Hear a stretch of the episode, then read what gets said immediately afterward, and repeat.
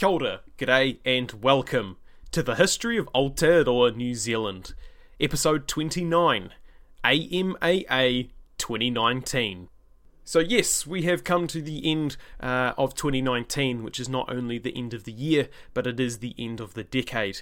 But more importantly than any of those other things, is that it is the end of the first year of the history of Aotearoa New Zealand. I actually recorded the first 4 episodes of HANZ on the 31st of December, so at least at the time of recording it's not quite the first year anniversary, but you know, close enough, because apparently I had nothing better to do than sit inside and record a podcast that I had no idea whether it was going to be any good real late at night on New Year's Eve / New Year's Day, because I think it changed over to January 1st at some point.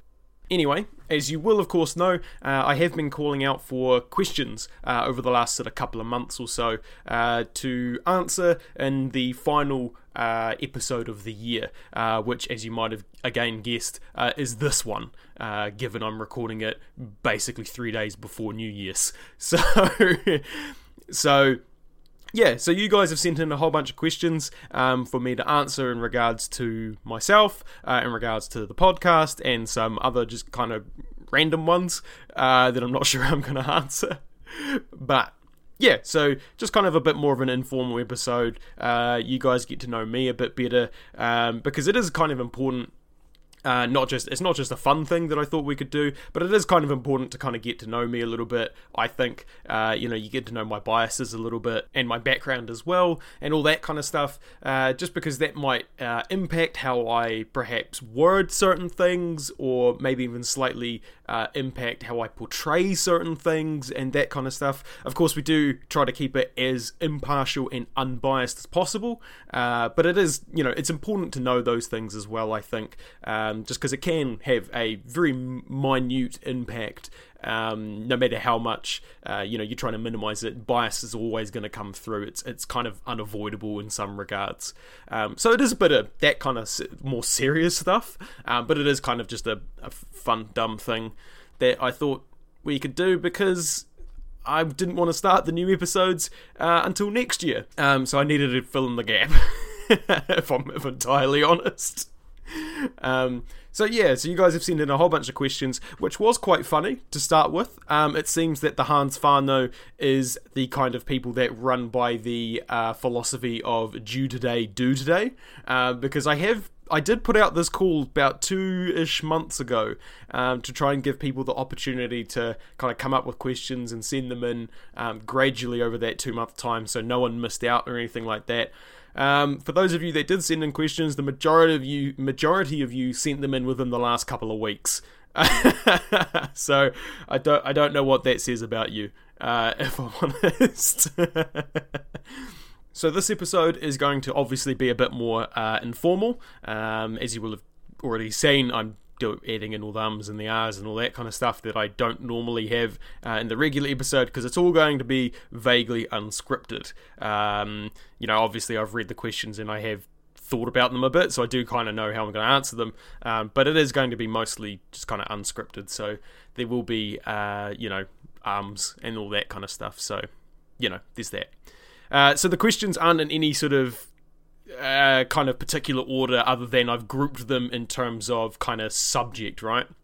So there are ones that are about you know, that are more related to me personally, you know, ask question, you know, it's a question about, you know, who I am, questions about like history or about the podcasts, you know, that kind of stuff. So it's just kind of vaguely grouped so that we're not jumping from subject to subject all over the show. So, without further ado, let's start with the first one. These first questions being all about kind of who I am, and a bit about me. Our first one is, can you tell us about yourself? Like, where did you grow up, your family, fun things you like to do, and places you've travelled? So, let's break that down.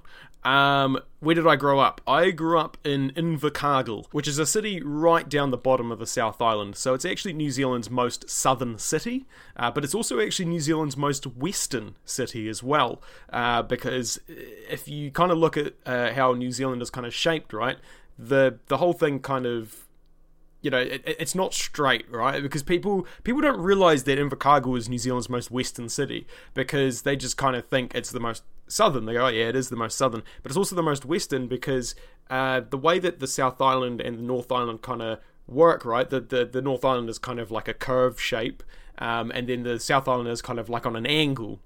I mean, that's not how like maps and shit work, but if you get what I mean, you know, it's not a straight up and down north-south line, right? So the bottom of the South Island is actually more west of the entire North Island. So Invercargill is actually New Zealand's most western city as well. So Invercargill is the kind of capital city, if you will, of Southland, or Mirahuku, as it is known in Te Reo Māori.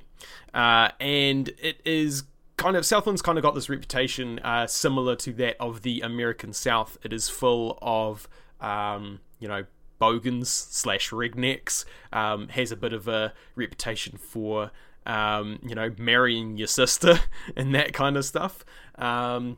Obviously doesn't actually happen, or at least doesn't happen as far as I'm aware, but you know, it's kind of got that kind of backwater kind of reputation, if you will. So you know, there's that, and we also have the thing of rolling our R's, which is something that you don't really see kind of anywhere else in the country. You do kind of see it in the kind of south of Banks Peninsula, south of Christchurch, but it is kind of it is associated very uniquely with Southland. And what I mean by roll my R's is, with certain words, the R's are kind of extended. So the classic line is purple dirty work shirts, which for anyone who's from overseas, that won't mean anything. But for you guys who are from New Zealand and aren't from Southland, or even if you are from Southland, that will be very obvious. Versus the more kind of people who are from Auckland, you'll hear them say purple dirty work shirts. Again, if you're from overseas, you potentially can't pick up the difference there, but for Kiwis, that would be it's a very obvious difference. So that's very other end of the spectrum is purple dirty work shirts. You know, that's very exaggerated. Whereas where I'm from, it'll be purple dirty work shirts, and that's not me putting that on. That is just how I talk. So it gives it a bit of a the podcast a bit of a feel, if you want to call it that. So I grew up in Invercargill, which is here's another fact for you. Invercargill is named after the guy who, the architect or town planner who planned it out. His name was Cargill, because it was the Invercargill was settled by primarily Scottish immigrants. The Inver, which is the kind of prefix you see in some Scottish towns, like places like Inverness, we took the Inver part, slammed it against Cargill's name, and we called it Invercargill. Why? I have no idea, but that's apparently what they did. In terms of family, it's basically the usual kind of stuff. You know, I've got a mum, a dad, a brother, and that's about it, really. Lots of other, obviously, cousins and aunties and whatever else on the periphery, but not much to be said there, actually. That's all quite boring. Fun things you like to do. This. Talking to a microphone like a dickhead. So obviously the podcast is something that I do for fun. It is something that you do as a hobby, so that there is that. But I also play a lot of video games. Right, I used to. I don't anymore. The podcast takes a lot of time now, but I do that quite a bit. You know, play a bit of video games when I can. Do a bit of reading that isn't related to the podcast, just so I'm not being super boring. You know, just reading history books all the time, so read a bit of fiction and that kind of stuff. And other than that, I like to, you know, occasionally get out into the bush if I can, although that tends to be a bit more difficult because you've got to actually kind of plan a bit and that kind of stuff. I don't tend to do anything too intense in terms of overnight hikes and that kind of stuff. Physical fitness isn't quite there yet. But, you know, getting out into the bush, getting out into nature a bit, you know, that kind of stuff, I do quite enjoy that as well. As well as all the kind of usual, you know, I like going out to the pub and, you know, getting wasted. Well, not wasted, But, you know, going out, having a few drinks, you know, that kind of stuff, hanging out with mates, having barbecues, you know, that kind of thing. You know, all very kind of typical, I don't know, like things you'd see on someone's dating profile or something. You know, I like to go on adventures and laugh. Like, of course you do. Like, who doesn't like to laugh? Like, who in your life do you know that laughs and go, wow, I hate that? I mean, just, yeah, whatever. Anyway, places you've travelled. This one might surprise you. Not very much at all, actually. I have travelled overseas probably, twice in my life. Both when I was very young. The first time was to England. Went to England for a thing, and that was when I was 10-ish years old. We did a whole bunch of things there. That was pretty cool. A lot of stuff that I didn't appreciate at the time. Like we went to, was it Lancaster Castle or something? I don't remember. It was a big castle. I remember we went there. That was okay. Again, didn't really appreciate it at the time because I was 10. And we went to Legoland and some other places as well. Did appreciate that at the time. And we also came back through Los Angeles and went to Disneyland, which was pretty cool as well. And the only other place I've been to is, of course, Australia. I went to the Gold Coast once, sometime, like maybe in my early teens at some point. I don't really remember that either. But yeah, I went to Australia on the Gold Coast, which is where all the kind of theme parks are and that kind of stuff. And that was pretty cool as well. Again, probably a bit of stuff there that I didn't appreciate at the time, but I probably would now. But other than that, I have not travelled very much at all, in terms of at least overseas travel anyway, outside of New Zealand.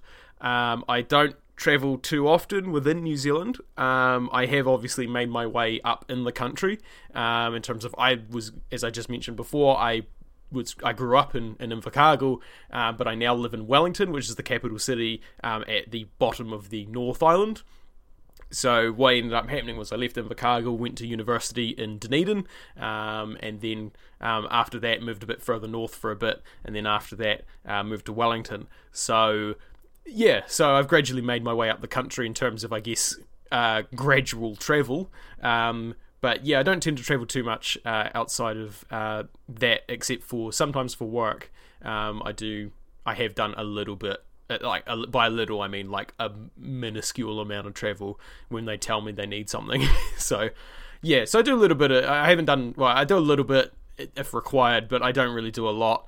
And that, as you might expect, being a millennial, mostly comes down to the fact that I have not got a lot of money a lot of the time to do that kind of stuff. Of course, yeah, if I was motivated enough, could I save it up enough to do it? Probably. But yeah, I haven't, I don't. Because I spend it all on you people instead, so not that that's that bad anyway. But yeah, so I don't do a lot of travel, and I haven't done a lot of travel really. Maybe one day. Right, on to the next one, which is how old am I? A very quick and easy one that may surprise some of you, in the fact that I am 25, so I am not, I guess, not that old. So what is your day job? I won't exactly tell you what my day job is, just because I want to keep some slight amount of anonymity. But in short, I work in conservation here in New Zealand. So I work in trying to get rid of all the introduced mammalian predators that we have here, and trying to get our birds and lizards and insects and everything else to try and help them flourish.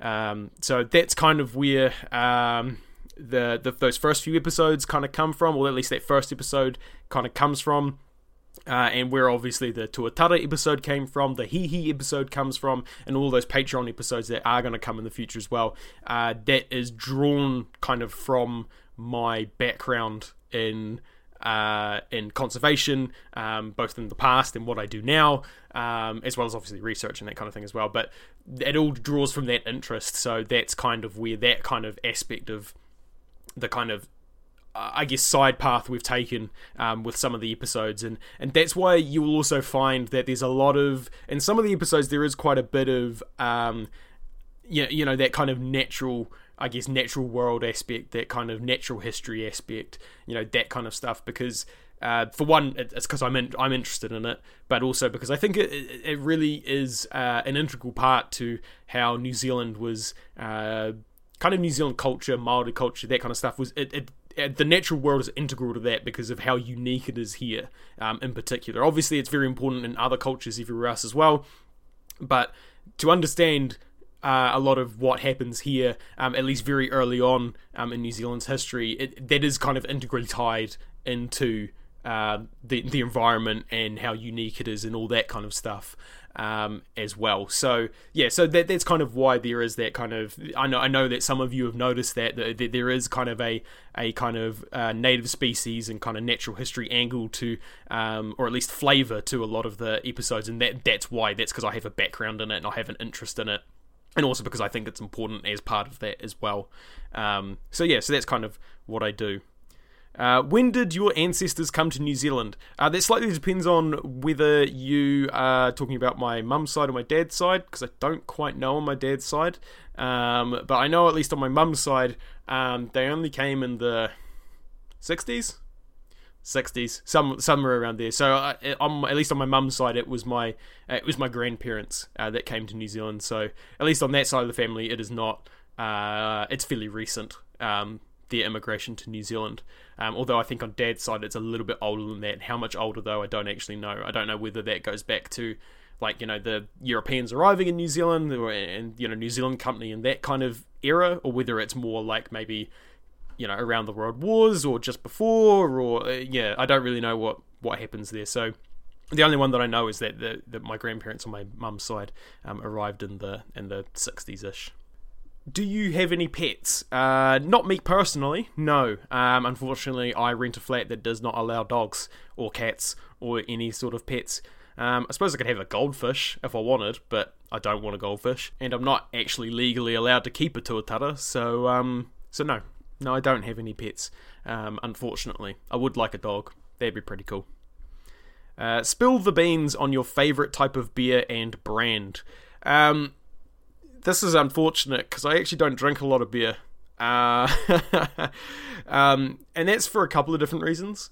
I guess I would drink more beer probably than I do currently, but the thing is I have, I guess, particular tastes about beer, and that for a lot of people that I know, that's very disappointing because the beer that I like is basically what many people would call piss, because up here in Wellington, they have quite a large craft beer scene, and I'm not really into craft beer. I've never really been into craft beer. It's just, it's not my thing. So I find it very difficult to find a beer, at least in Wellington, that I do actually like. And so I tend to stick to things that I do actually know that I like, which usually is cider. I drink quite a bit of cider when I'm going out to the pub and that kind of stuff. But in terms of what my favourite beer would be, I drink a lot of Spates, if I can, because that's the typical Southland beer, and a lot of people will be very disappointed about that, and I'm sorry. Actually, no, I'm not sorry. Spates is great, but only if it's on tap. Otherwise, if you get it in a bottle, it tastes like arse, so don't do that. If you come to New Zealand and you want to buy a Spates, don't buy the bottles, get it on tap. Always get it on tap.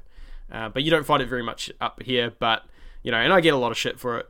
Particularly from my workmates about drinking Spates and that kind of thing, because they think there are better beers and that kind of stuff. But you go down south, you go to Southland, even in Dunedin, that's all the drinking is Spates, whole lot of Spates.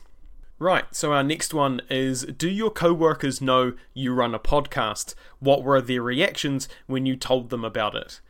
So my co-workers do know that I run a podcast, partially probably because I won't stop talking about it, because it does take up a significant portion of my free time. So a lot of the times when they say, hey, what did you do on the weekend? I said I did some research and recorded an episode. So they do know that I run a podcast, and they have known for pretty much the entirety that I've worked there, because I started HANZ roughly around the time that I got the job, which is also why I moved to Wellington. I moved to Wellington for the job. So I started HANZ, moved to Wellington, started the job, all roughly around the same time, which was a bit hectic, and I don't really know why I ended up doing it that way, but that's how it went. So yeah, so they've known for basically as long as I've been in the job that I've done this, and that this is what I do kind of in my free time and as a hobby. As to what their reactions were, it was, yeah, shall we say it was lukewarm. And part of that is because the nature of the kind of, I guess, industry that I'm in, which is conservation, tends to attract people that are quite into, you know, walking out and doing tramps and bushwalks and, you know, getting out into nature and all that kind of stuff. And that, of course, is the sort of people that tend to be quite fit, quite active, quite into sports, etc., etc., etc. Not the sort of people that tend to be sitting down reading history books or listening to podcasts about history. There's not a lot of overlap there, or at least I guess there's not a lot of overlap there. So when I told them, you know, naturally when you're in a new job, people ask you, what do you do in your free time? And I told them I run this history podcast. They weren't rude. Absolutely they were not rude. Don't get me wrong. They were very polite about it. But they just didn't really get it. Right? Because a lot of them don't listen to podcasts at all. So that was a hurdle that they didn't really understand. Kind of, why would you listen to a podcast? Why would you listen to someone talk to you about something and that kind of stuff? So I was already dealing with that kind of baseline hurdle, if you were. And then to kind of compound that, they were saying, well, why would you want to read history books and talk about them and that kind of stuff when you already do this job? You know, it just sounds like more work, right? It just sounds like more effort, more brain power. When I get home, I just want to, you know, flop on the couch and watch Netflix for an hour or whatever. And fair enough, you know, absolutely fair enough. But yeah, they didn't really get why I'd want to do this and why I'd want to do this in my own time. So yeah, so it's not that they were rude about it, they just didn't understand. So they sort of went, oh, that's cool, as long as you're enjoying it, you know, and then we all moved on with our lives. But what ended up happening was, as I sort of rose through the ranks, that's when they started to take more notice. You know, I came into work and would sort of go, they'd sort of ask, you know, oh, you know, how's the podcast going or whatever, and I'd say, oh, yeah, you know, I've recently gotten to the top 200 history podcasts in New Zealand. And they were like, oh, wow, that's... you know, that's nice, good for you. So it was still quite lukewarm at that stage. And then that sort of kept going on, you know, as a, you know, every now and again people ask me, how's it going? Oh, I'm number 100, number 50. And then once I started getting into, I guess, that kind of top 25 range, that's when they sort of started to take notice a bit more. I'd go, oh, I'm number 15. They go, oh, wow, that's interesting. But then they go, oh, but it's still, you know, number 15 in the history podcast list. You know, there's still a bit of a niche. And then, you know, I'd go, now I'm number 10. And I go, oh, wow, that's quite good. Oh, I'm number 2. And I reckon that I'm not too far away from getting the number 1. They go, oh, wow, that's good. And I came into work the same day that, or the day after that I got hit number 1 history podcast listened to by Kiwis. And I announced it quite loudly in the office.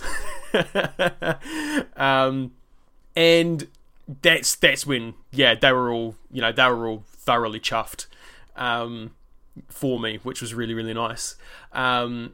So it wasn't until I guess when they started realizing actually this was a pretty serious thing, this was a thing that was gaining traction, this wasn't a thing that I just did for fun and like only two of my mates and my parents listened to, right? This was actually a pretty serious thing that a lot of other people at least saw value in. So that's when they sort of went, wow, actually he's doing pretty well for himself. So that was really nice when they really started to sort of, I guess, really realize that this was something that I was really passionate about and that a lot of other people were really passionate about as well. I'm really worried that one of my workmates is going to listen to this and then approach me in the office and sort of go, mate, you shouldn't have said that. Don't get me wrong. My workmates at no point were they rude or disparaging about HANZ. It's just that, as I said, a lot of them don't listen to podcasts and a lot of them very explicitly don't listen to history podcasts, so they just didn't quite get it. And I know a few of them have listened to it now, and they have said, you know, it was really good, really enjoyed it, that kind of stuff. So don't get me wrong, my workmates are very, very nice people, and I like them a lot.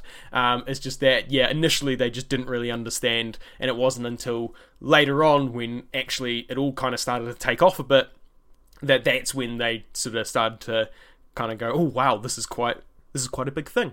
So yeah. Alright, on to things that are less specifically about me. How long did you think about this podcast before you took the dive into making it? What was it that made you decide to finally do it? So in regards to this one, I do speak about it a little bit in episode 0, so I won't try to rehash that too much. So if you are interested in that, I do give a brief summary as to why I started HANZ, but to kind of... The way that I'm going to talk about this, I guess, is kind of give you a brief rundown of my kind of development of interest in history, because it's kind of all part of that, right? It's kind of all linked into that. So my first exposure to history was in... Or learning about history was sometime in primary school, kind of late primary school, probably year 4, 5, or 6.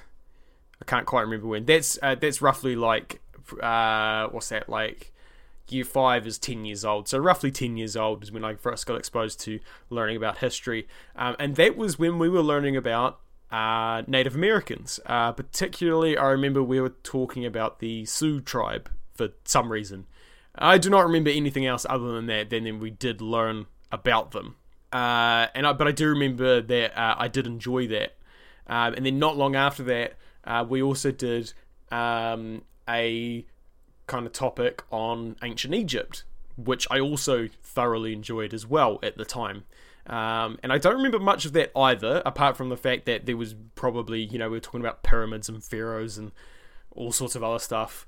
But what I do remember from that kind of subject, again, we're 10 years old, but they decided to bring in a guy from Egypt. I guess one of the teachers knew a guy who was from Egypt who'd come over or something. I don't quite know how that managed to happen, but here we are, a 30 10-year-olds, and in front of them is a real live Egyptian. And of course, because we had been talking about ancient Egypt, we're talking, you know, basically Ptolemaic period backwards, right? So basically everything Egyptian before Rome came to, you know, major power. And so all of our questions were naturally kind of aimed around that. Things about pyramids and mummies and pharaohs, whatever else, the Nile, that kind of stuff. And of course, this guy being a modern guy from Egypt just did not know anything about that. He was so out of his depth. And this was partially because he didn't speak too much English. Obviously, Arabic was probably his first language. And so he's just trying to field these questions about just, yeah, like ancient Egypt. And he frequently got the question, are you a real Egyptian? To which he would go, well, yes, I am. But he of course didn't quite understand the kind of backstory behind that answer, or behind that question, right? Because we weren't just asking him, are you an Egyptian? As in, are you a person from Egypt? We're asking him, like, basically, do you follow all those practices, beliefs, and everything else that we have just learned about? And I just thought this was very unfortunate for the guy, because of course this guy could have been anything. He could, you know, he probably wasn't even a historian. He was probably like a doctor, a lawyer, you know, anything. He could have been literally anything. A computer technician, maybe he like worked at the Egyptian equivalent of EB Games. I have no idea. You know, like he could have been literally anything. And he's got to field these questions about, you know, Egyptian history and this kind of stuff. And the bit that I kind of find the funniest about all of this is the teachers kind of very clearly did not kind of think about the fact that Egypt, yeah, it had a really long history with, you know, pyramids and pharaohs and whatever else, but of course it had a also very long history after that that involved Rome, Islam, you know, all sorts of other things, you know, that, you know, he because he, you know, he just lives in a different time period. He's a product, essentially, as we all are, of our time and of our history. And so we're all sitting here thinking, going, wow, this is a real live Egyptian that practices all the Egyptians' belief. And it's like, no, he's a completely different guy because so much stuff has happened since that period. So yeah, so that was a bit of a funny story. So yeah, so that was kind of the first kind of exposure that I had to learning history, and apart from those kind of stories, that's all I remember of it. And yeah, I never really, that's kind of where it stopped for a while. And then after that, the next time I encountered it was when in year 11, so at this point I was about 16-ish, you know, you have to choose your subjects for the next year at school, in high school. And I got put in the position where I couldn't do ICT, which is information communication technology, computer stuff. I wanted to do computer stuff, and there ended up being a timetable clash with like maths or something. And of course, Mum was like, "You can't do maths. You can't not do maths. You know, you have to do maths." So I was like, "Okay, well, we can drop ICT. I'm, you know, a bit bummed, but I can drop ICT."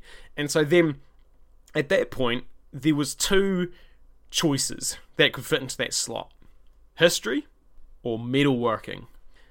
And that encountered a problem because Mum was extremely adamant that I would find history boring. She thought I would hate it because she hated it, and she thought it would be awful and it would be so boring or whatever. And I basically told her, well, it's either that or it's metalworking. But she was so adamant that I ended up just being like, whatever, I'll just do metalworking then, put that down, and then went away in a huff. And eventually, after talking it over, we both decided that, well, metalworking probably isn't something that I could do. So instead, we went back and changed it to history. And what ended up, kind of the funny thing about that was Mum went to the teacher in charge or whatever, and basically said, yep, we want him to change to history. But, you know, Mum kind of expressed the fact that she was concerned that I would find it boring, to which the teacher said, the history teacher who teaches it has never had his lessons called boring. And I think that's when we both kind of went, oh, okay, all right then. So yeah, so I went into my first lesson in history, which was really, really good. I don't remember what we talked about too much. It was probably just an introduction. I know that we, in that first year, we did the history of Ireland, Irish independence specifically, so things like Michael Collins, De Valera, those sorts of guys. So we started out with that, and in the first, so a lot of it was setting up kind of, I guess, the British Empire and kind of what it was, who they are, kind of, you know, general overview of kind of, I guess, the world in kind of you know, early 20th century, you know, kind of how the world was kind of made up and that kind of stuff. And I distinctly remember the teacher asked a question, because we were talking about the British Empire, what was the crown jewel of the British Empire? It was called the crown jewel of the British Empire. And he was talking about a place, he was referencing a place.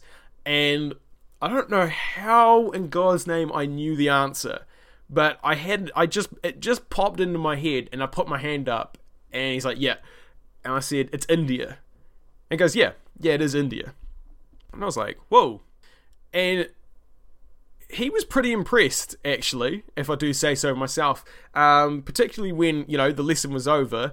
You know, we spend the next 20 minutes talking about other stuff. Lesson was over, everyone's leaving, and he pulls me inside and goes, how'd you know that?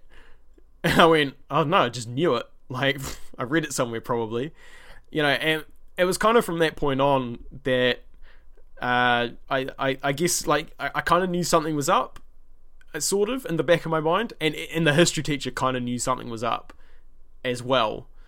So yeah, so that was kind of the very big kind of, I guess, catalyst for learning about history and the interest in history, because then I spent the next few years learning about history, as you do, learn mostly European history, and I didn't learn any New Zealand history whatsoever. None. Absolutely zero.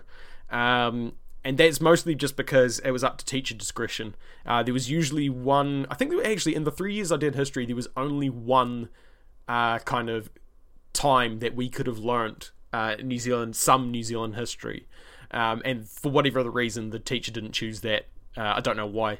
But yeah, so I never learnt any New Zealand history, which is, of course, one of the things that kind of sparked why I wanted to do this. So yeah, so I got all through the school, and then after that I went to uni, basically doing constantly science stuff. So history stuff just went on the back burner. I had absolutely no time to be doing any history stuff. So I didn't really do any history stuff at all when I was at uni. But then I left uni, and after that, yeah, it was, I liked the, as much as uni was hard work and that kind of stuff, I liked the mental stimulation of being able to learn stuff, of being able to read stuff, of being able to, you know, constantly kind of keep moving forward, expanding your brain, yada, yada, yada, that kind of stuff.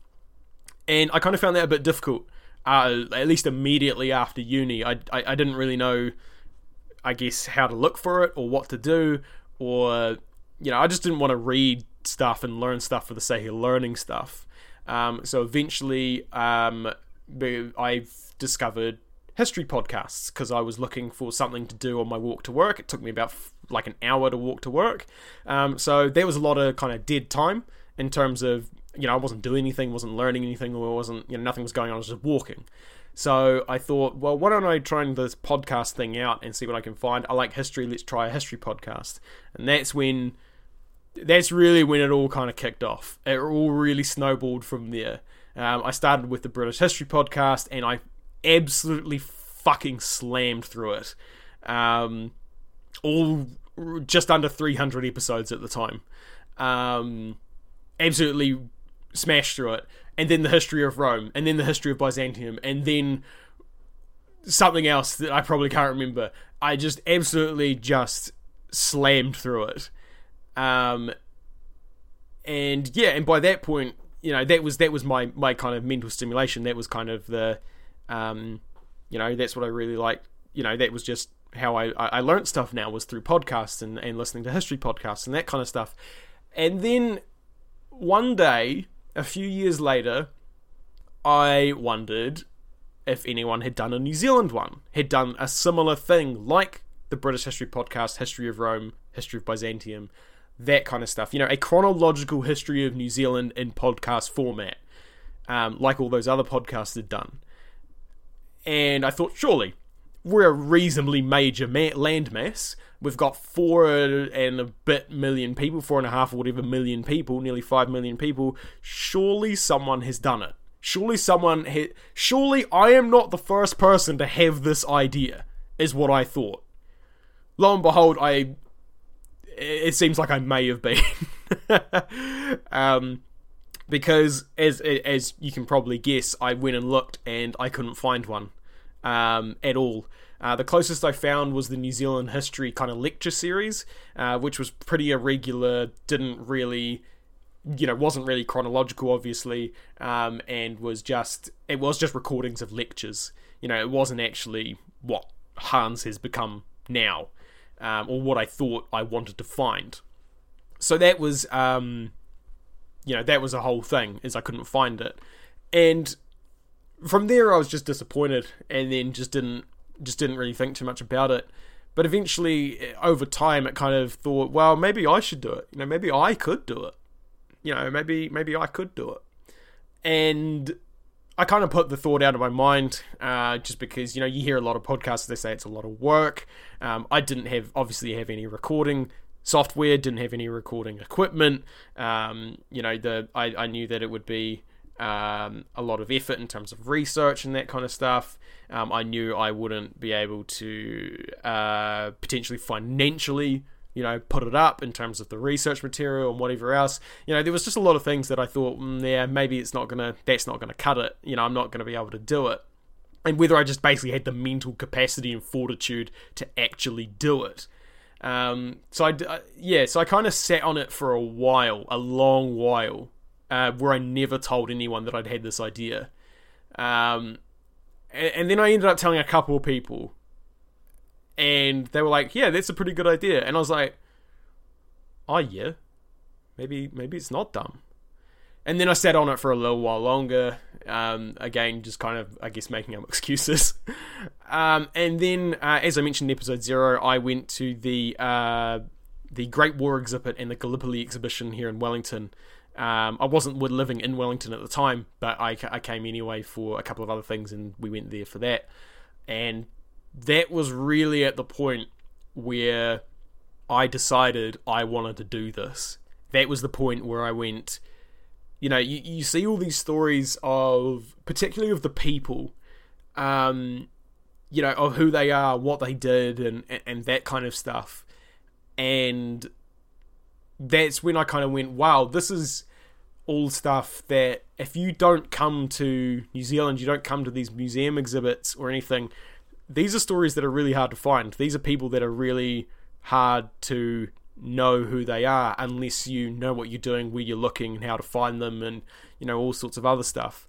So I thought that was kind of when I went, yeah, this is kind of part of the reason I want to do it, is to bring these stories to the fore, to give a more accessible way to let people hear about these stories and about these people and who they are and what they did, you know, good, bad, or otherwise.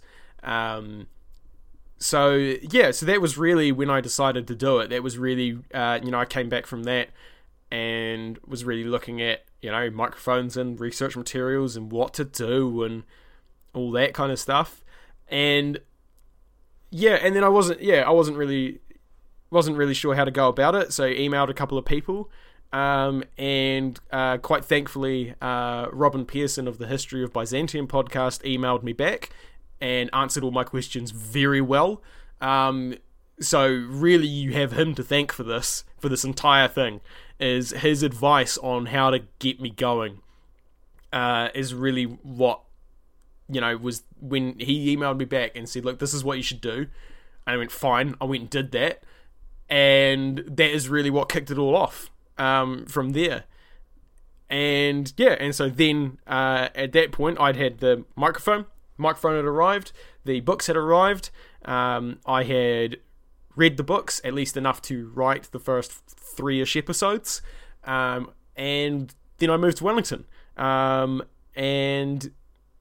I guess the rest is history. At that point, as I said, I recorded it on New Year's Day, or the day before New Year's Day, I guess, New Year's Eve, uploaded it, and away we went.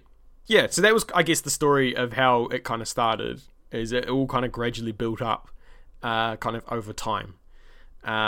So there wasn't really I guess the Gallipoli exhibit and stuff was kind of the hard, like, this is when I decided to do it.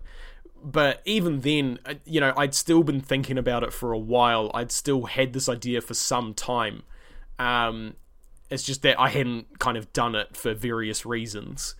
Yeah, so that you know, there wasn't really exactly kind of any kind of hard time, although that if you need a hard time, that's when it was. But yeah, it's just something that I gradually kind of thought of over time. I built up over time.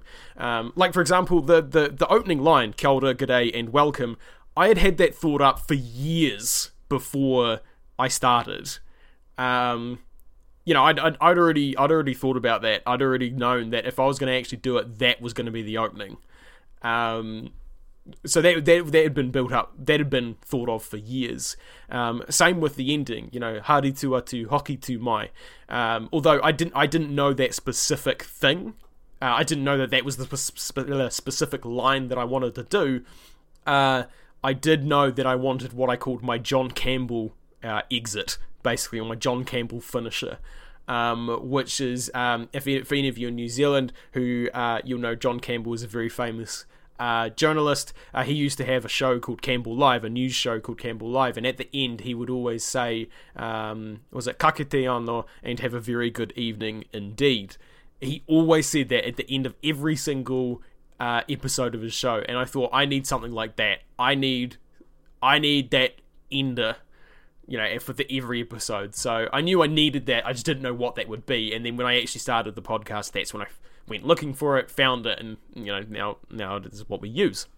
So yeah, so that's a general overview of kind of how it got started. So plans for the future of the podcast. So where do we go, I guess, from here is what you're asking there. So in terms of what is in the immediate future, I have 4 and a bit episodes already written on Tāmoko, on, Māori tattooing. So we have at least 4 episodes of that, and I'm partway through writing the 5th. So that's going to be a big one, all about, Māori tattooing, what it means, how it was done, all sorts of other stuff. It's going to be really cool. So that is going to be the episode in the next 2 weeks. The start of that is going to be in 2 weeks' time from now, if you're listening to this at time of recording. If you're listening to this in the future, the episode immediately after this will be the first Tāmoko episode. So we're going to talk about that for 5 episodes. And then after that, we'll obviously do a Māori myth. At this stage, what that will be, I don't really know. Because of course we have finished Maui now, and we have been talking about Maui for quite some time, so we can kind of broaden our horizons a little bit. We may do the myth of how Tāmoko came into the mortal plane, if you will. So we might do that story, which we do talk about in the actual episodes, but we might do it in that, might add, that flamboyance, I guess, of the regular kind of myth and legend episodes. So we might do that, or I might do something else. I haven't really quite decided that just as of yet. And then after that, we'll have something else, which I won't tell you just quite yet. And then we'll move on to the rest of the Māori culture episodes, so things like musical instruments, medicine, warfare, food, and anything else that I can come up with, and anything else that you think might be relevant, or that you think might you might want to know, you might want me to talk about. So if there's anything you want me to talk about, please feel free to contact me. Let me know what you want to hear, what you want to know, because I can always look into it. So yeah. So that's kind of, I guess, the immediate future. That will, so the Māori culture episodes will take us, I suspect, right to the end of 2020. What I have planned so far in terms of the Tāmoko episodes, and then it will be the myth episode, and then it will be the kind of stuff we're going to do afterwards, which is probably going to be 2 or 3 episodes. That's going to take us pretty much right up until kind of April, May-ish. That's going to take us nearly halfway to the year. So it's going to take us quite some time to just get there. And then, maybe a couple episodes on musical instruments, a few episodes on food, a few episodes on medicine, a few episodes on warfare, a few episodes on religion. That's the other one I'm forgetting. And if we think 2 to 3 episodes probably average, say 3 episodes average, every 2 weeks... for each topic, plus myth episodes in between all of those topics, plus anything else like collabs or special episodes that I find on other stuff or whatever in between, you are looking at probably, we probably won't finish Māori culture until the end of 2020. And then after that, of course, Abel Tasman's going to turn up. We're going to talk about him and who he is, and then kind of what happened between Abel Tasman and Cook, because I don't know what happened between that, so it'll be very interesting to see what happened between him and James Cook. And of course, James Cook turns up, and then everything's turned up to 100, and man, this shit really kicks off. So James Cook is going to arrive, and then after him, a whole bunch of other people are going to arrive, the early... colonists and that kind of stuff, and then basically the rest of New Zealand history happens. So after that, early colonists will turn up.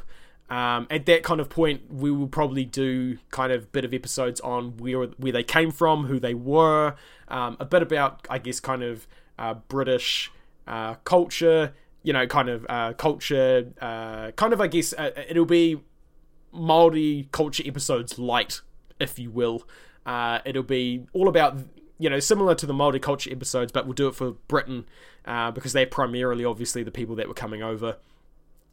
So kind of, what their warfare, the weapons and that kind of stuff, the military, what was that like, what was the food like, what was the housing conditions, you know, why were they coming to New Zealand as opposed to just staying in Europe, you know, all that kind of stuff. And it'll all be stuff that you're probably vaguely familiar with, but just kind of put it all into context of what was going on here. Because, of course, you know, they are important as well, and we should know, and we do need to know what they were doing and why they were doing it, just as we need to know what Māori were doing and why they were doing it, because it all fits into that kind of greater whole.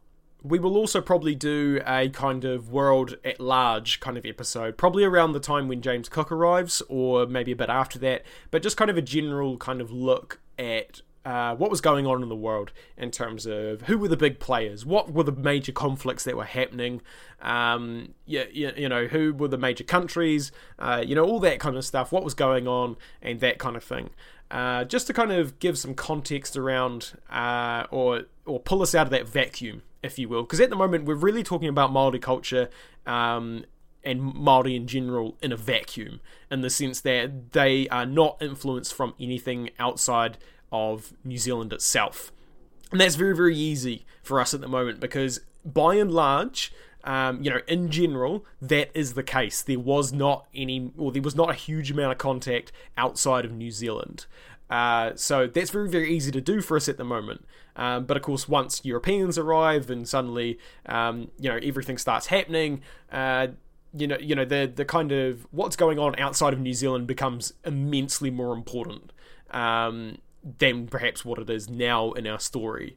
So yeah, so we need to kind of contextualize what's happening elsewhere in the world, because of course our view is very narrow as well, in terms of you know, we're just focusing on New Zealand, and then once Europeans arrive, you know, it becomes very much more global in terms of Britain is an entire empire that spans the globe kind of thing.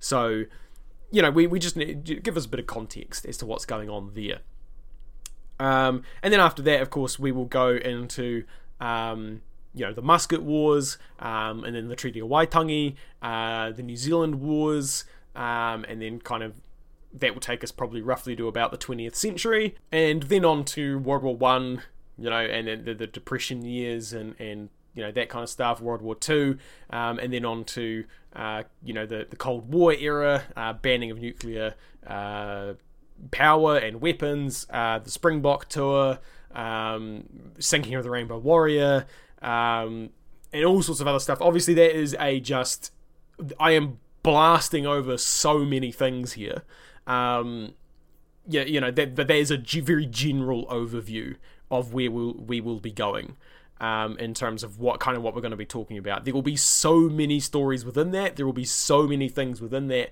You know, like Chinese gold miners and rail workers being brought to New Zealand. That is a whole thing in and of itself. You know, the gold rush that happened, the Cody gum rush, essentially. That's a whole thing in and of itself. You know, there are so many things going on in those kind of broad topics that, you know, that I don't even know about, you know, and that kind of stuff. So yeah, but that, in extremely broad strokes, that is where we are going. And of course, there's all sorts of other stuff that we're going to be talking about as well, particularly individual people. I'm really keen to talk about individual kind of stories, similar to what I did with the Barnett Burns episode on Pax Britannica. Go check that out.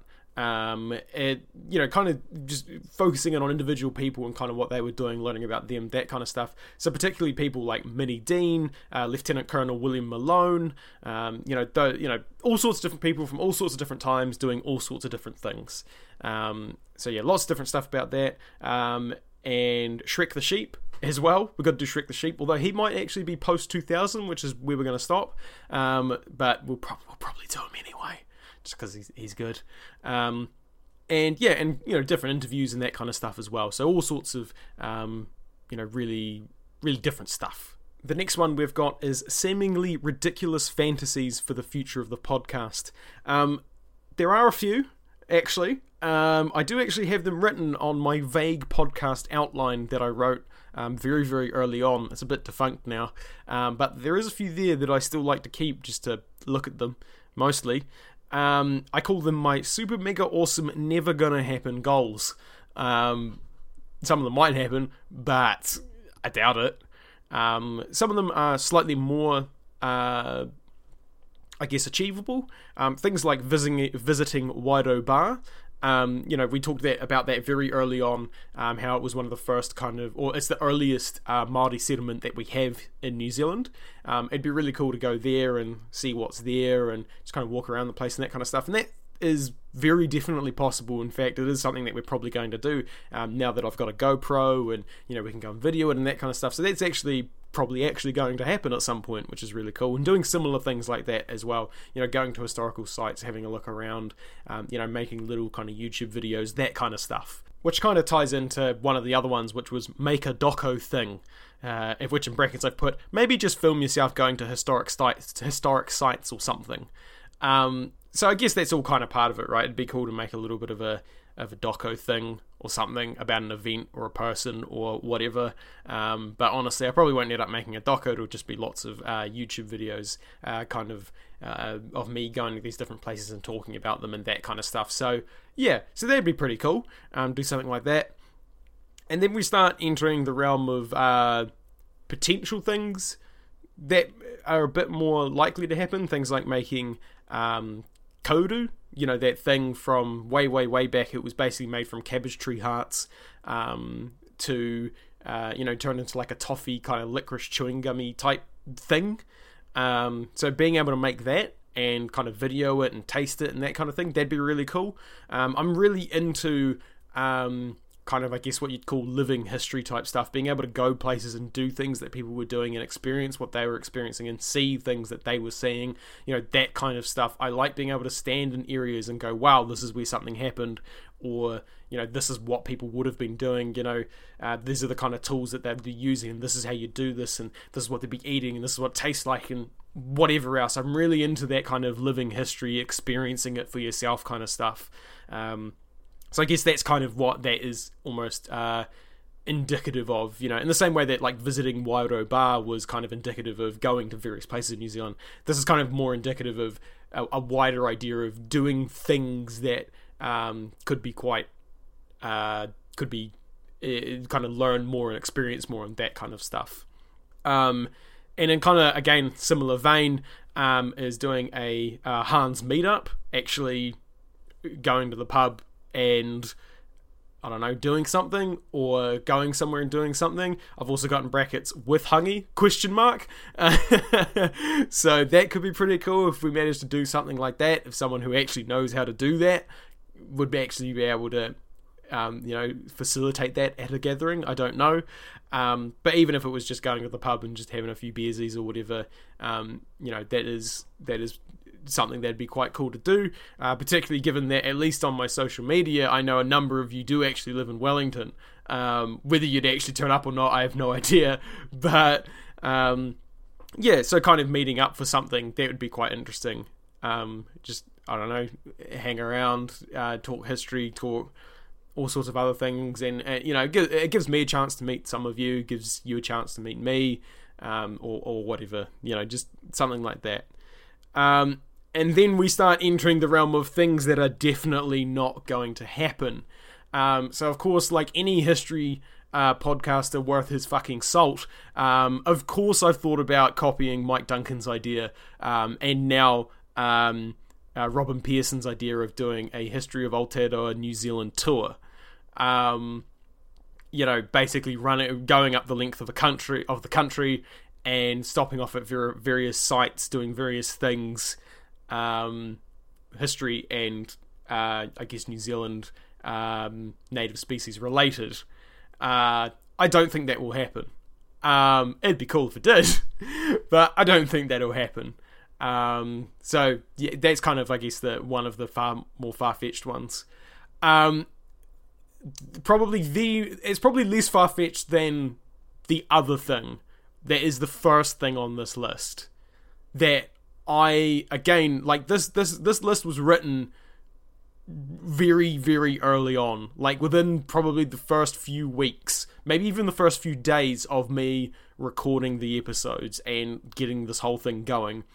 And this was the first thing on my list, which was make the Bob Semple. And I don't mean like, let's make a yeah, you know, let's not make a bit of merch or like a toy or a plushie or some bollocks like that.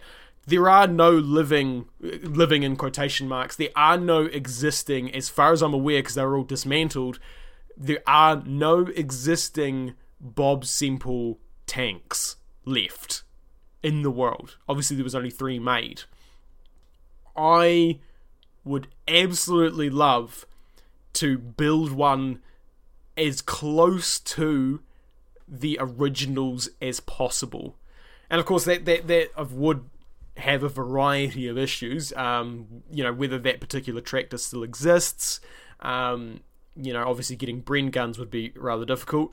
You know, that kind of stuff. Obviously, there's a whole raft of issues, not just in terms of practicality, but also historical accuracy. Obviously, we'd want it to be as close to the original as possible. So, yeah. So, but I think that would be a great idea. Wouldn't it be amazing if we could build, you know, get some people involved who actually know what they're doing, in terms of mechanics and that kind of stuff, you know, and actually get a Bob Semple tank that, if it doesn't shoot, at least drives, you know. And again, I guess that kind of ties into the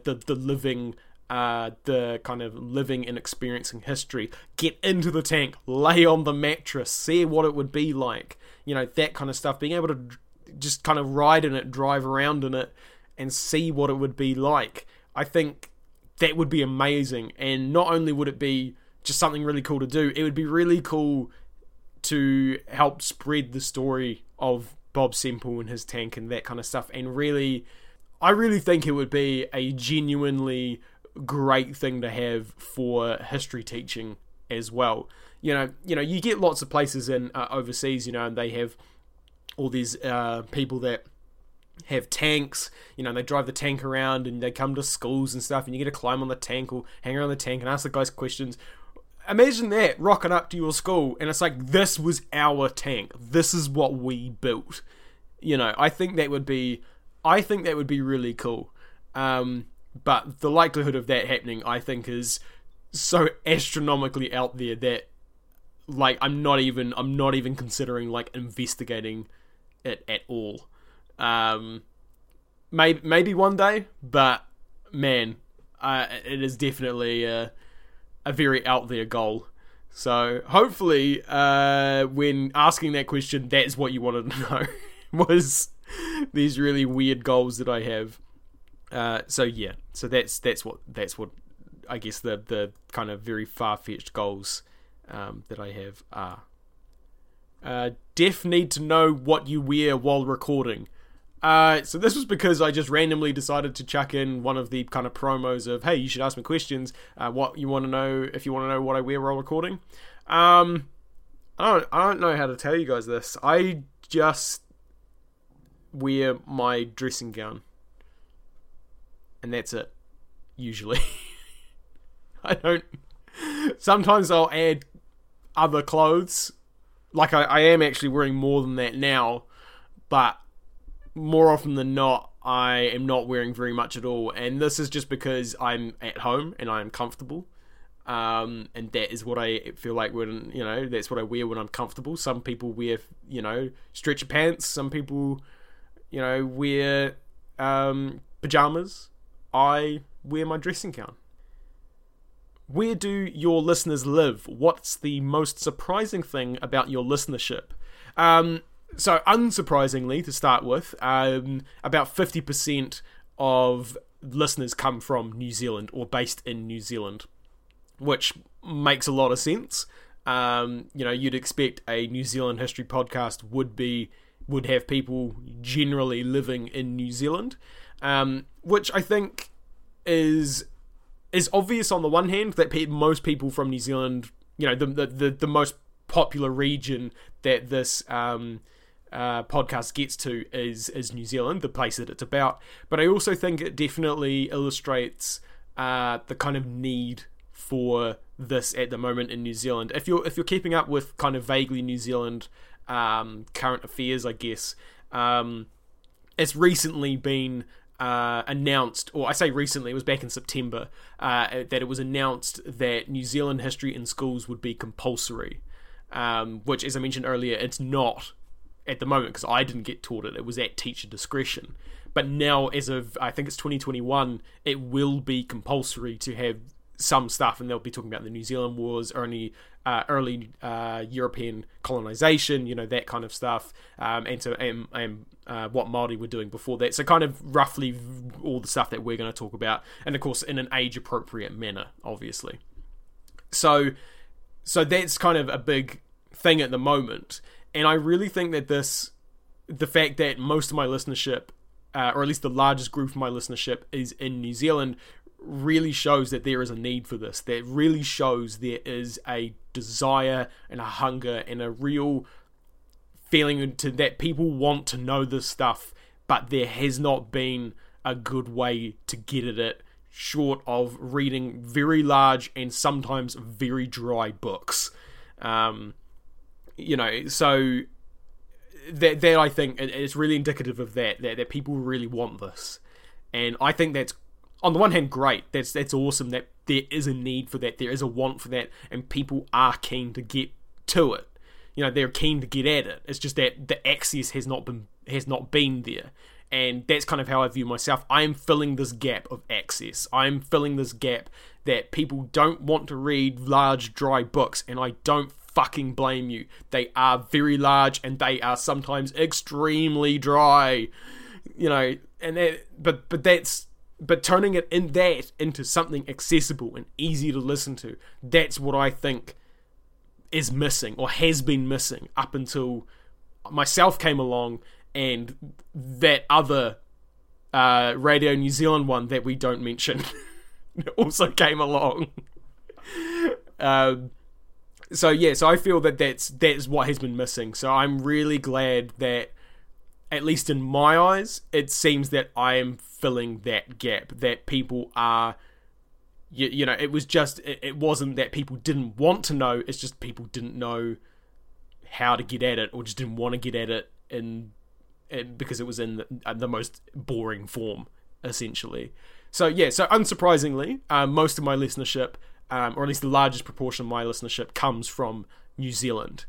And the next bit did surprise me, was that HANZ has apparently some worldwide appeal. About 20 to 21%, if I remember rightly, comes from the States, from the US.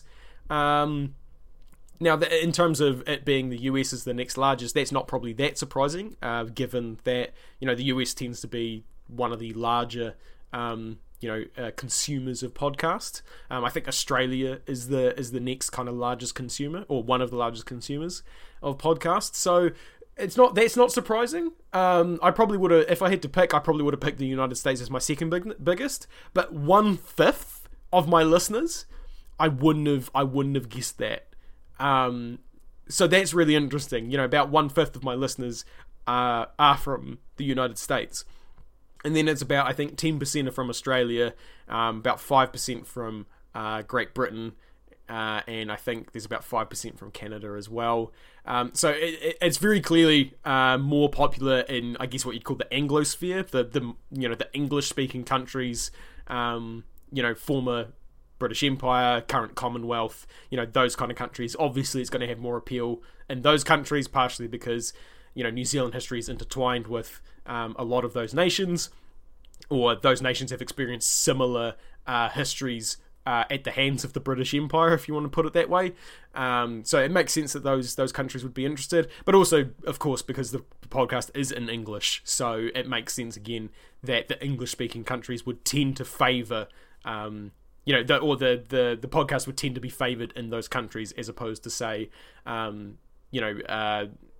like other European countries, France and Germany, or even Asian countries as well, and that kind of thing, where English is still spoken but less prominent than other languages. So the surprising thing was that it does have worldwide appeal. I look on a website called Chartable, which is quite popular among podcasters, and I reasonably frequently crop up in the history charts for other countries, I come up in Australia every so often, which is probably not super surprising. But places like Denmark, Switzerland, Mexico I was in briefly, I think Italy briefly. You know, you end up, obviously, sometimes, you know, a few people will watch something or listen to it and then that shoots it up. But, and you know, and then it might only do that for like a day or so. But generally, at least at the moment, you know, Switzerland and Denmark, I tend to be quite high in them reasonably consistently, which don't know why that is. So hello, those of you from Denmark and Switzerland. But I don't know why you're listening. I don't know what makes you guys particularly interested in New Zealand history, but apparently you are. So yeah, so that was kind of surprising, is some of these kind of these countries where I not just like sometimes are occasionally popular, you know, maybe, yeah, as I said, a few people just listen to it and that might just push me up for a couple of days, but seemingly are consistently listening for some time, which is great. That's awesome. It's just, yeah, I never really guessed it would have had this much worldwide appeal, I suppose you could say. Alright, on to some other stuff. What is your favourite New Zealand bird, mammal, or extinct species? So let's give one of each. My favourite New Zealand bird is... that's a really difficult one, actually. My favourite tends to be whatever I've just learnt something about recently. So I was really into the hehe from the, you know, the previous episode that we did not too long ago. But I am quite partial to the ruru, the morepork. I think they are really an amazing kind of bird.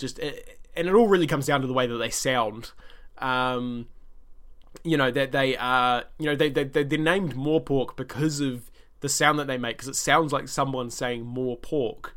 And that's just, it's amazing in and of itself, but also it's amazing that when you hear them out in the wild, they are just so haunting. They are, there's something about it that really makes it sound disturbing and just... yeah, just something about it makes it sound really haunting and disturbing, particularly when it's, you know, it's obviously at night, you know, it's really dark and, you know, that kind of stuff. So yeah, it's just, it's, yeah, they're really, really kind of, I guess, sort of thematic animals, I guess, if you want to call it that. But I also like things like, you know, kingfishers are awesome, things like, obviously, the classics, kia, kakapo, weka are really cool. I like all New Zealand birds. I don't really have one that I particularly like. I quite like penguins as well. I've worked with penguins before. Things like yellow-eyed penguins or little blue penguins I have had specific involvement with, in terms of I've actually physically handled them. So that's really cool. Kiridu, I've looked after one of those as well. You know, all sorts of different things are really, really amazing. They're all, at least in New Zealand, you know, they're all vastly unique. Obviously, you know, lots of different places have very unique animals. But New Zealand, a lot of our birds are just something entirely different compared to other places in the world and compared to each other even as well. So, yeah. So, yeah, I can't really guess, I guess, pick one. My favourite New Zealand bird. Favourite New Zealand mammal, if we, I mean, in that regard, there's not a lot to choose from there, because if we're talking about native mammals, there's only two, and they're both bats. So I guess I got to say bats. Native New Zealand mammal, bats, because all the other ones are ruining the environment, and I don't really like them for that. And in terms of extinct species, the huia is a really nice looking bird. That's part of the reason why it's extinct. But it probably has to go to something like the harped eagle or squawkzilla, as they've now dubbed it, which is the 1 metre tall parrot, or the I think it's called the Waitara giant penguin, which is like a penguin that's basically the size of a person. It's huge. You know, things like obviously the moa is a really cool one. Yeah, all sorts of different ones. Again, not really. There's a lot to choose from when it comes to extinct species, unfortunately. So yeah, lots of different ones there. I don't know if I could really pick one, but probably Haast Eagle. Haast Eagle is super cool in just its size and its kind of power, and I guess the mythos kind of around it. You know, it's kind of got this lore and kind of this feeling of, yeah, I guess grandeur around it as well. Can anything, in fact, beat Wellington on a nice day? Okay, for starters, the actual saying is beat Wellington on a good day, but I'll let you away with that one. I would personally probably say a hashtag Dunner's Stunner, which is a what they call a nice day in Dunedin, because the thing about Wellington is it's always windy. Wellington, when it's a nice day, like it is now, I'm looking out my window, and it is a nice day, but it'll be blowing its ass out there, and that's a problem. You know, it's always a problem. So, yeah, it's a nice day, or it's a good day, but it can definitely be beaten by the fact that if it wasn't blowing its guts out, it would definitely be a lot better. So, there's that. So, on to more kind of history-based questions now, although you've been listening to me talk history for basically this whole episode, but that's what we do here. I don't know why you didn't expect it if you didn't, so you know. But what period of history are you most looking forward to talking about, and why? That isn't Bob Semple and his tank. Yeah, you definitely called me out on that one. But what period am I most looking forward to? I think the kind of conflicts and, I guess, interactions between Europeans and Māori is something that I am very excited to talk about, which I guess it doesn't really extend to any kind of particular, I guess, period or event or anything like that. But I guess if you have to pick the poster child for that, it'd be the Treaty of Waitangi. The Treaty of Waitangi is one of the things that I feel makes New Zealand really unique in what it is in terms of its I guess kind of its founding and its makeup and its cultural interactions and its political and economic landscape and all sorts of other things. So and that at the very least makes New Zealand interesting in its interactions between Europeans and Māori, you know, all throughout history. So that's the kind of stuff that I'm really interested to talk about. You know, how kind of the Treaty of Waitangi, how did that kind of happen? How'd that go down? What does that mean? You know, other obvious one, I guess, being, you know, when the early explorers turned up, Abel Tasman, James Cook, you know, what were their interactions like?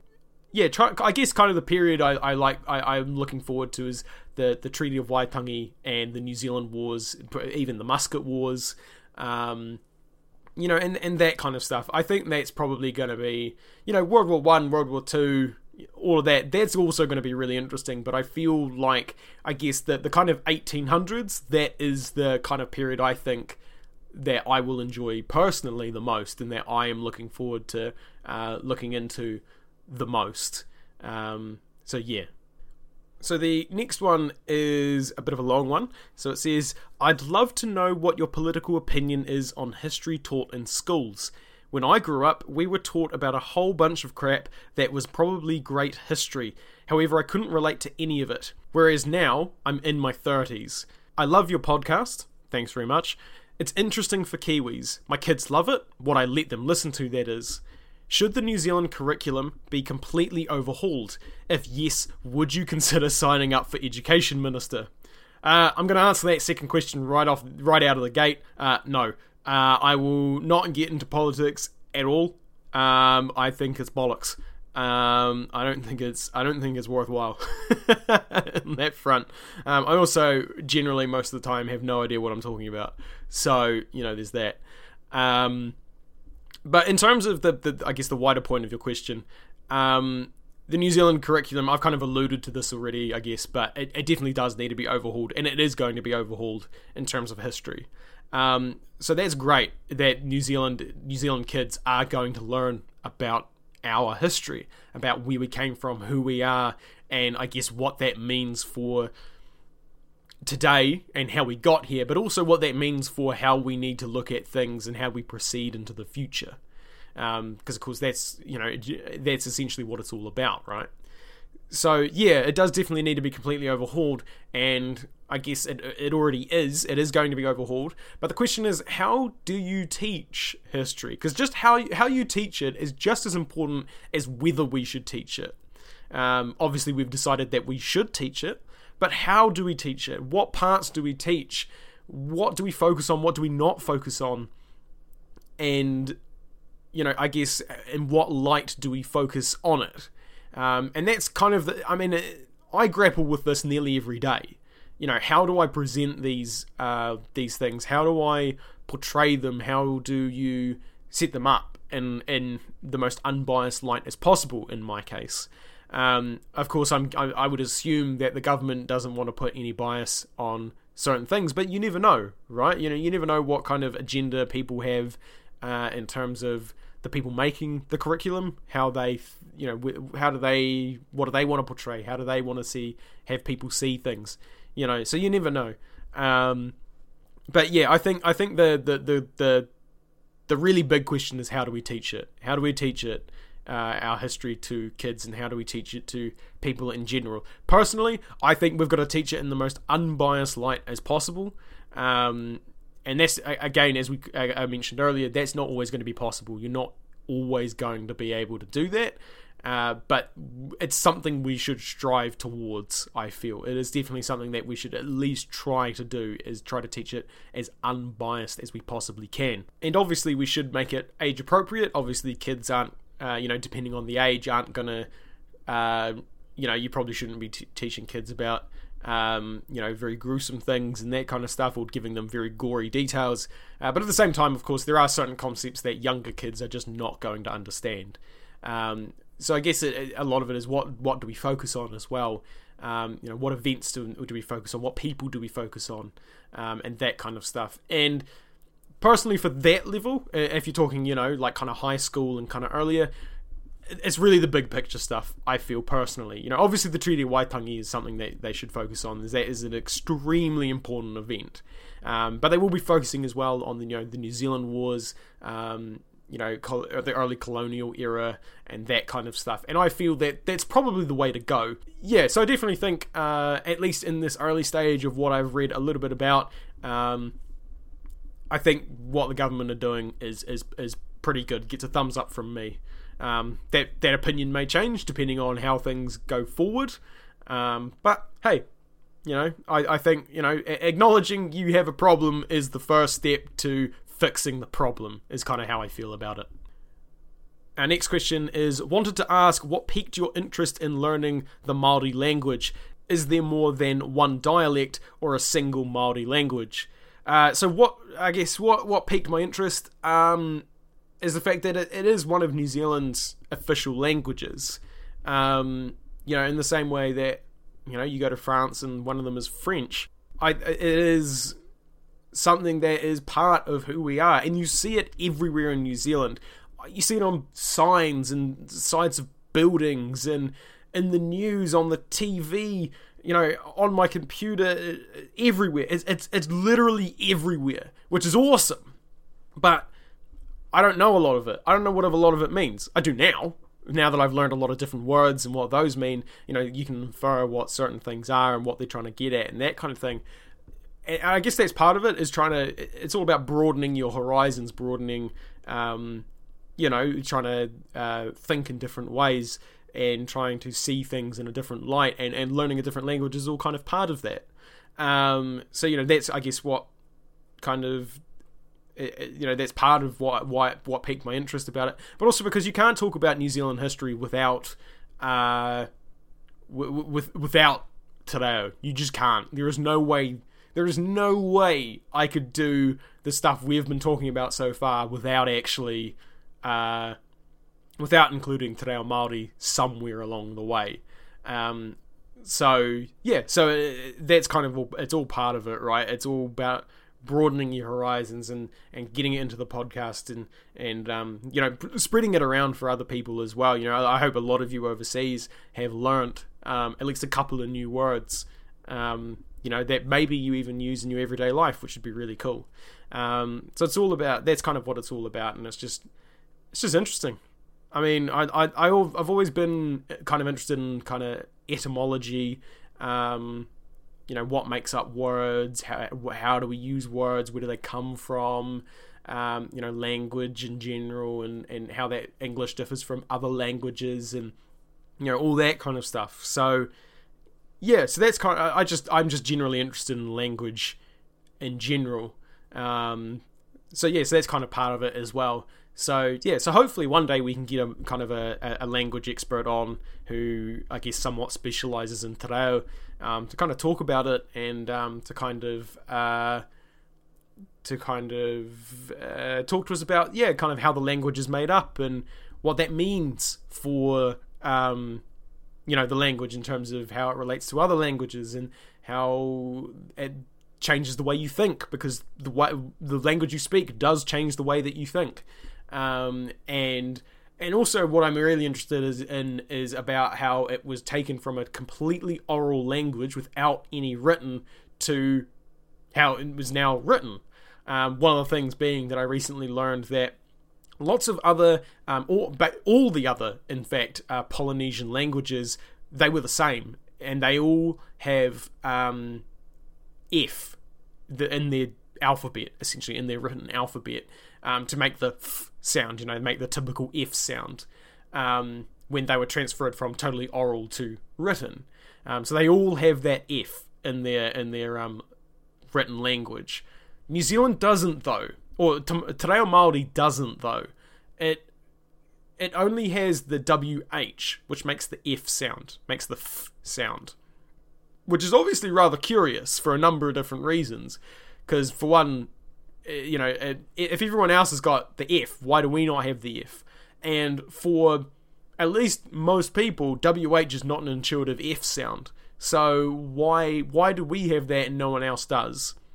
And from what I understand, citation needed on this, but this is what I've been told, is that it is because the guy who was doing it, or one of the lead guys who was turning Te Reo Māori into a written language, spoke Gaelic, or he was from that kind of Irish Scottish region of the world, and he spoke Gaelic, and so in Gaelic apparently WH makes that F sound, it makes the F sound. So that's what he did. He went, to me this is intuitive, I'm going to put it in the language.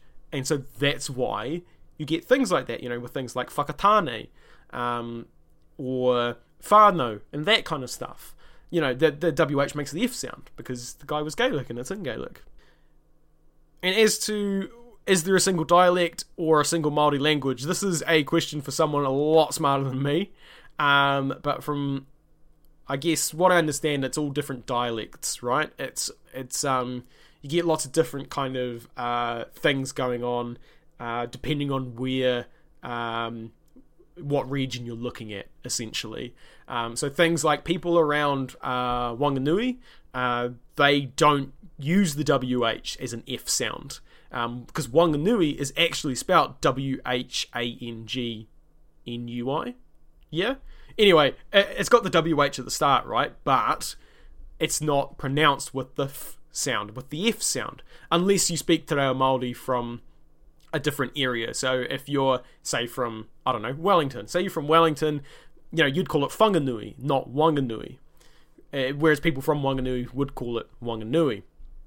And so that's kind of a little bit of a dialect thing there, right? It is a slight difference. Similar thing down with in kind of the South Island, with Naitahu, they replace the NG in things like nai, they replace it with a K. So actually when referencing themselves, they will often call themselves kaitahu instead. So that's again another kind of a dialectic difference. I guess that's what you'd call it. So from what I understand, it's different dialects. There are a few different dialects, and I don't think the problem with it is it is a bit messy at the moment, because of course a lot of these iwi lost their language for a number of years. I think Ngāti Kahununu is one of the big ones that just outright lost their dialect for a couple of decades, and so trying to build that back is near impossible because no one is alive anymore that had it before, that actually knows it. So it's a bit hard, right? Because some areas will have, I guess, their own kind of very particular dialect, and some will have less so, and so it's all a bit messy. So again, not really something I think I am qualified to answer in any kind of informative way. But hopefully that gives you a general idea, at least. So hopefully as well we can find someone who knows a lot more about that, and then we can get them on, which would be awesome. Alright, our next one is, if you're not of Māori ancestry, why are you so interested in their culture? Now, I'll be entirely honest, I'm slightly confused by this question, just because I don't think having any particular ancestry needs to be a predecessor, essentially, or a predication to being interested in a culture. I'm not of French, German, Mongolian, Chinese, or American ancestry, but I'm all interested in those cultures as well.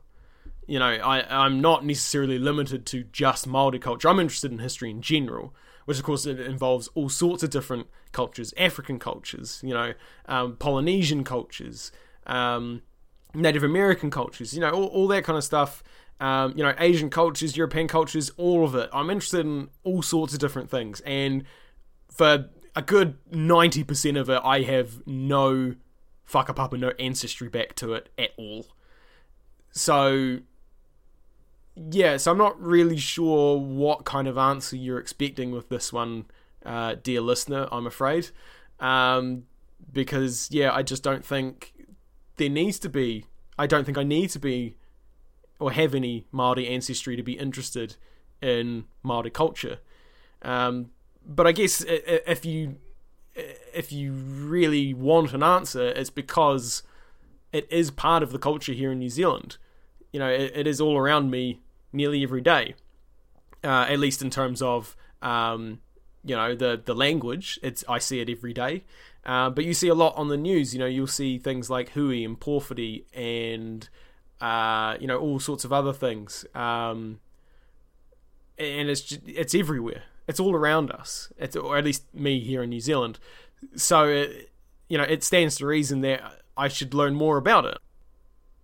On to the next one. While the Māoris were doing their thing in Aotearoa, what was happening nearby in Australia, New Caledonia, and Fiji? So just before we crack into this this question properly, I just want to address the use of the word Māoris, as in adding the S to the end of Māori to make it plural. So Te Reo Māori doesn't have S as a letter. It's just not used. And as such, it's not used as an addition to a word to make something plural.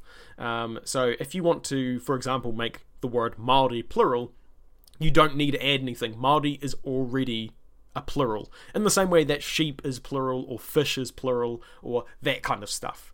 So you don't need to do anything there. And the reason I wanted to address that, not just because... to teach you something, because I think that's kind of interesting, but also because if you do come to New Zealand and you start talking about Māoris, some people may take that as a racist remark. Some people might take that less than positively. So, just be mindful of that kind of stuff. But as to the actual question itself, again, I don't really have an answer for this. I'm not very schooled up, as it were, in the histories of Australia, New Caledonia, and Fiji, short of there were people there and they were doing something. What that something was, I have no idea. I don't really know. And in a similar vein, is there evidence of seagoing trade between New Zealand and Australia during the early Māori period? As far as I am aware, the answer to that is no. There is, as far as I can tell from the admittedly extremely minimal research I've done into this, there doesn't seem to be any records of Māori being aware Australia was even there. So there was no contact whatsoever between Australian Aboriginal or Torres Strait Islander people or Māori early on, or at all, up until obviously Europeans turned up, and then I guess they let everyone know that, hey, there's a giant ass desert like not that far away. So yeah, so as far as I can tell, there seems to have been no contact whatsoever between Māori and Aboriginal peoples, or even other Polynesians as well. I believe there is some evidence to suggest that Māori may have been in contact with some Polynesian island groups at some point, particularly early on, but I don't think there was a huge amount. I think once they came to New Zealand, it was just generally a bit too far, particularly as kind of particularly after the early period and the, you know, the more sort of transitional and tribal periods came about, you know, that was it became less and less. So it does seem, in general, as I mentioned earlier, it does seem that Māori were fairly isolated from other, you know, island and continental groups and that kind of stuff. Now on to some other questions that are just kind of sort of a bit out there, and just I didn't really know where to put them because they didn't really fit into any group. So do you think the predominance of the All Blacks in world rugby is due to a strong culture of rugby in New Zealand opposed to in Australia, where it competes with Aussie rules, NRL, soccer, etc.? If I'm entirely honest, I don't actually follow rugby that much. I only really follow it when there's something exciting happening, which is really only during the World Cup, when we have an extremely good chance of winning, except for this year in 2019 when we didn't. But I mean, I guess I'm inclined to say yes, because in general, you know, boys play rugby, girls play netball, and, you know, obviously things like soccer, you know, is quite popular as well, and of course every other sport is, you know, also exists, I guess. But yeah, in general, rugby is the thing that boys do when they're younger.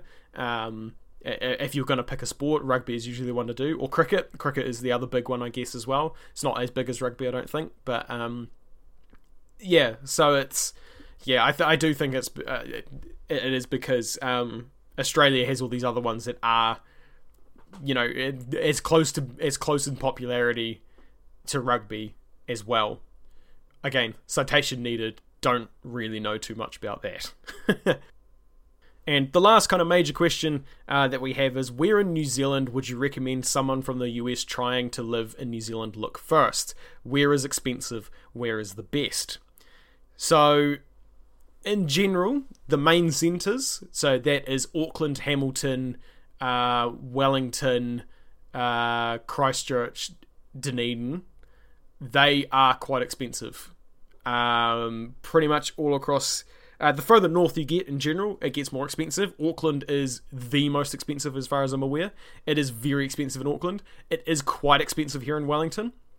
But as you go further south, it does get cheaper.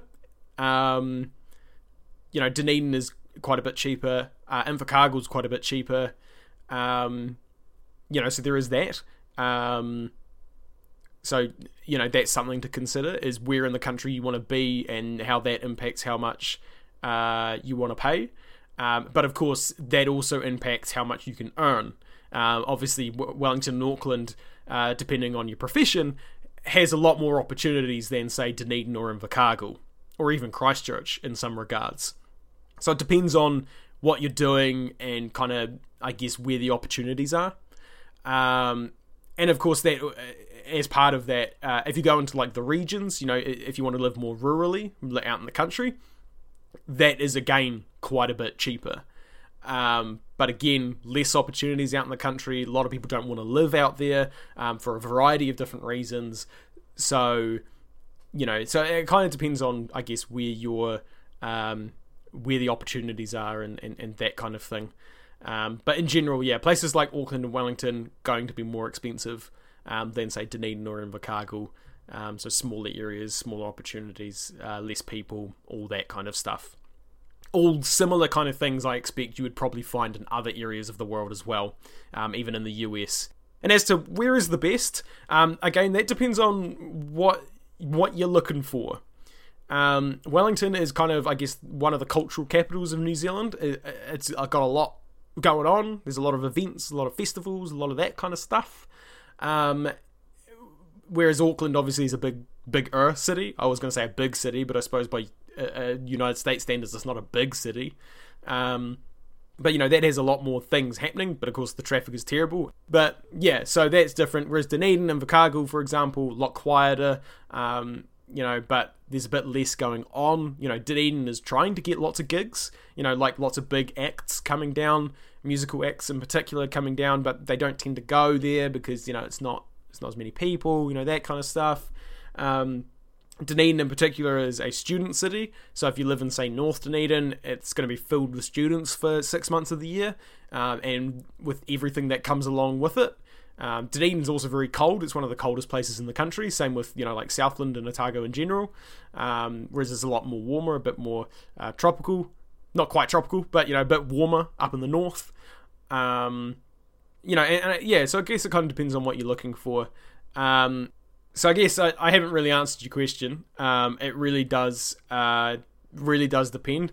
But if I guess you say, you know, where would you look first? Auckland would be the place that you look first, because that is essentially the place that's going to have the most opportunities because there's the most people there. So I think, yeah, but if you're not keen on Auckland, Wellington is, at least from what I've experienced, your next best bet. Wellington is great. I love Wellington. So yeah, but again, I'm biased because I live here, so there's that. And so that brings us to the end, basically, of our final episode of 2019. But what I thought I might do, just very briefly, is to kind of give you some stats of what we've done in this first year. Because this is, quite frankly, this has quite astounded me how big this has gotten. I started this podcast nearly, as I've been kept repeating, nearly 1 year ago, just in my room, you know, with a microphone, talking to this microphone about stuff that I'd researched. And, I mean, I still do that, but I had no idea if anyone would listen. I had no idea if people would find this interesting. I had no idea if I was just talking to the void and I was just putting this thing up and it would be ignored for forever, basically. But I will admit, to blow my own trumpet, I will admit that I at no point did I feel this could not be successful. At no point have I felt that, you know, even when I felt whether, you know, asking myself whether anyone's going to listen to this, at no point did I feel that this didn't have potential. I have never felt that this couldn't be successful. It's just, I didn't think it would be this successful this fast. You know, I had set myself a lofty but achievable goal of hitting the number one history podcast in New Zealand within, the first 2 or 3 years. I thought, you know, and if that didn't happen, then fine. You know, if I was really speaking out into the void, then wow, you know, whatever. But I felt that it was achievable. It could be done. I felt I could become the number one history podcast listened to by Kiwis, you know, within the first few years. I ended up doing that within the first 8 months, which is, quite frankly, mind-boggling, at least to me. To take that even further, we are regularly in the top 200 out of all podcasts listened to by New Zealanders. So, out of that, every genre, out of every podcast that people in New Zealand listen to, we are consistently up there. We are consistently within the top 200. The latest, I think the highest they've ever been, which was recently, was number 40, which is amazing. You know, I didn't think I could be the number one podcast in New Zealand. I didn't think that that was possible. I was happy with my very small corner being like, yeah, I could probably get to number one in history in New Zealand. I could probably achieve that. It's gotten to the point where it looks achievable that we could make it to the, at least briefly, maybe very briefly, we could make it to the number one podcast listened to by New Zealanders, which is mind-boggling. Is just, I cannot fathom being the thing that, you know, being the podcast that is most listened to here in New Zealand. So thank you, those of you, at least in New Zealand, who are listening to it and who those stats count towards. You know, thank you for listening and, you know, reviewing us and all that kind of thing. It's really great that all of you out there are enjoying, you know, what we do, what we talk about, and all that kind of stuff. Thank you, those of you in New Zealand. Thank you, those of you who are overseas, who have listened to the podcast, who have, you know, have been enjoying it and have been sending in your feedback as well. I've had a number of emails this year in regards to, you know, people enjoying the podcast and what they want to know about and things that they learned and all that kind of stuff. And that is amazing. I'm really glad that there are people out there who are, you know, all over the world that are listening and are learning new things and that kind of stuff. My philosophy, or part of the philosophy behind this, has definitely been, if you can come away from this with one interesting fact that you can tell your workmates that you think is really interesting, that's my job done. You don't have to remember everything. You don't have to be, you know, you don't have to remember all the things that we talk about in every single little detail. But if you can come away with one thing and then go to work the next day and go, hey, I learnt this really cool thing last night, then I think that's a win in my eyes. So yeah, so that's kind of, I guess, what we're trying to achieve is just getting really, you know, we're not trying to get you to remember everything, but if you can remember even just a little bit, that is more than what you knew before. That is more than what was out there before, and that's the main thing. So I guess just to try and for those stats, I did mention stats. Since August, which is when we changed our podcast host, we have had 45,000 downloads, which translates to roughly 10,000 downloads a month, give or take. Which is, at least to me, a mind-boggling amount, which I've said a lot, but it is quite a lot to me that there are, you know, there has been 45,000 downloads and listens of HANZ all over the world, which is amazing, which is awesome. So we've really spread our reach quite wide in terms of that. Lots of people, you know, listening and learning and all that kind of stuff. But not only that, for those of you who might be unaware, the podcast made it onto Air New Zealand as well. We are on all international flights on Air New Zealand planes. So if you are on an Air New Zealand aircraft right now, hello! I hope you are having a good and enjoyable flight to either to or from New Zealand or wherever you are going, which has been phenomenal.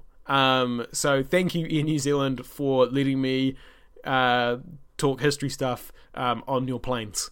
So that's really, really cool. And I've been to a few different things talking about the podcast in a few different capacities as well, which has been really, really fantastic. This, as I said, although I never doubted that this could be successful, I did not realize how rapidly successful, I guess, it would be. So thank you all of you who have been listening and who have been sending me emails and whatever else, or even if you're just listening to this and you've never talked to me, hello and thank you to you too. Hopefully you have learned something. So I guess I better start rambling. It's been about 2 hours now that I've been at least talking, so I better let it all go and finish it all off. So that's it from me for 2019. We will be back in the new year in 2020. We will be starting out our chats into Tāmoko, which is Māori tattooing, as well as a whole raft of other subjects that we will talk about in 2020 and beyond. So one last time, thank you all very much for making HANZ's first year as immensely making HANZ's year as immensely successful as it has been. And I hope all of you have a very fun and safe new year. As always, haere tū atu hoki tū mai. See you next time.